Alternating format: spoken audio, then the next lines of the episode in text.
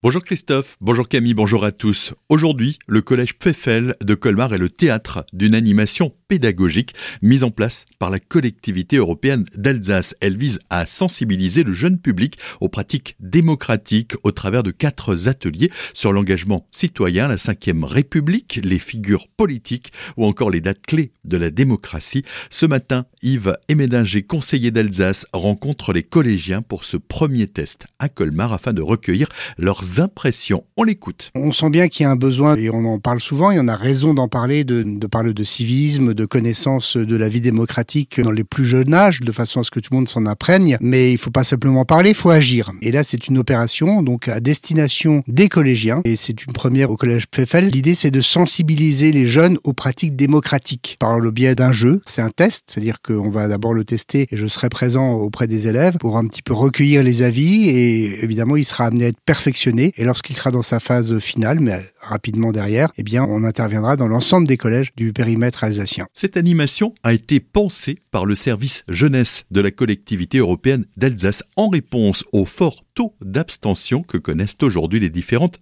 élections. La démocratie s'use quand on s'en sert pas et quand on voit le niveau d'abstention et souvent la méconnaissance qu'ont les élèves des institutions ou leur manque d'intérêt. Donc on s'est creusé la tête pour savoir ce qu'on pouvait faire. Et en passant par l'aspect ludique, par des jeux, par des jeux de rôle, et c'est tout l'objet de cette animation pédagogique, eh bien on arrive sans doute à un peu plus sensibiliser les élèves aux pratiques démocratiques, à la connaissance des institutions, à la connaissance des responsabilités des uns et des autres. Et c'est une façon de bien expliquer que la démocratie aussi, c'est pas quelque chose d'inné, c'est pas quelque chose de définitif. Et si on veut préserver cela, et c'est indispensable de le préserver, il faut connaître. La sensibilisation aux pratiques démocratiques sera rapidement étendue à tous les collèges alsaciens après cette première phase de test au sein du collège Pfeffel de Colmar, des propos recueillis par Anne-Sophie Fels. On reste à Colmar avec ce dramatique accident qui s'est produit dans la nuit de samedi à dimanche sur la A35 à la hauteur de Colmar vers 2h30 du matin dans le sens Colmar-Strasbourg Deux véhicules se sont violemment percutés et les trois occupants des deux véhicules sont décédés malgré l'intervention des sapeurs-pompiers. Les gendarmes du peloton autoroutier tentent de déterminer les causes de cette collision. Les agents de la CEA ont sécurisé les lieux repérant des débris sur plusieurs centaines de mètres. L'intervention a duré jusqu'à 6h45 dimanche matin. Les travaux de réparation d'urgence des glissières ont été réalisés dans la foulée.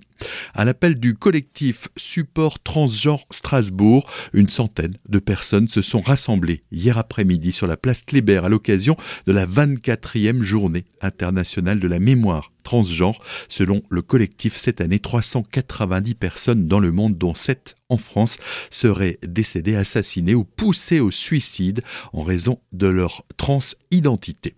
Ça y est, les premiers flocons de neige sont tombés ce week-end sur les massifs vosgiens au Grand Ballon et au Schnepfenried dans la vallée de Münster. On pouvait découvrir le premier manteau neigeux tombé au pied des pistes sur la page Facebook de la station du Schnepf. Et pour les plus impatients, il pouvait même suivre l'enneigement en temps réel grâce à la webcam de la station. Pas de quoi farter ses skis, il faudra encore patienter un petit peu avant de pouvoir s'adonner au plaisir de la glisse. Orbé, une randonneuse âgée de 57 ans, a fait une chute samedi, peu avant 14h30, alors qu'elle se trouvait au lieu dit le Sacré-Cœur. C'est un témoin qui a alerté les gendarmes du peloton de haute montagne et les sapeurs-pompiers spécialisés montagne blessés à la cheville. La quinquagénaire a été transportée à l'hôpital dans l'hélicoptère de la sécurité civile. Direction le nord de l'Alsace avec cette info. Le complexe aquatique Nautiland à Agno est fermé à partir d'aujourd'hui jusqu'au 11 décembre prochain pour vidange annuel. Réouverture le 12 décembre à midi. Sport pour terminer avec une nouvelle défaite des handballeurs célestadiens qui se sont inclinés 24 à 30 à domicile face à l'équipe de Chambéry, une équipe combative qui a même dominé le match à plusieurs reprises avant de se laisser dépasser. Le SHB fonde tous ses espoirs sur le prochain match vendredi prochain face à Istres, avant-dernier du classement.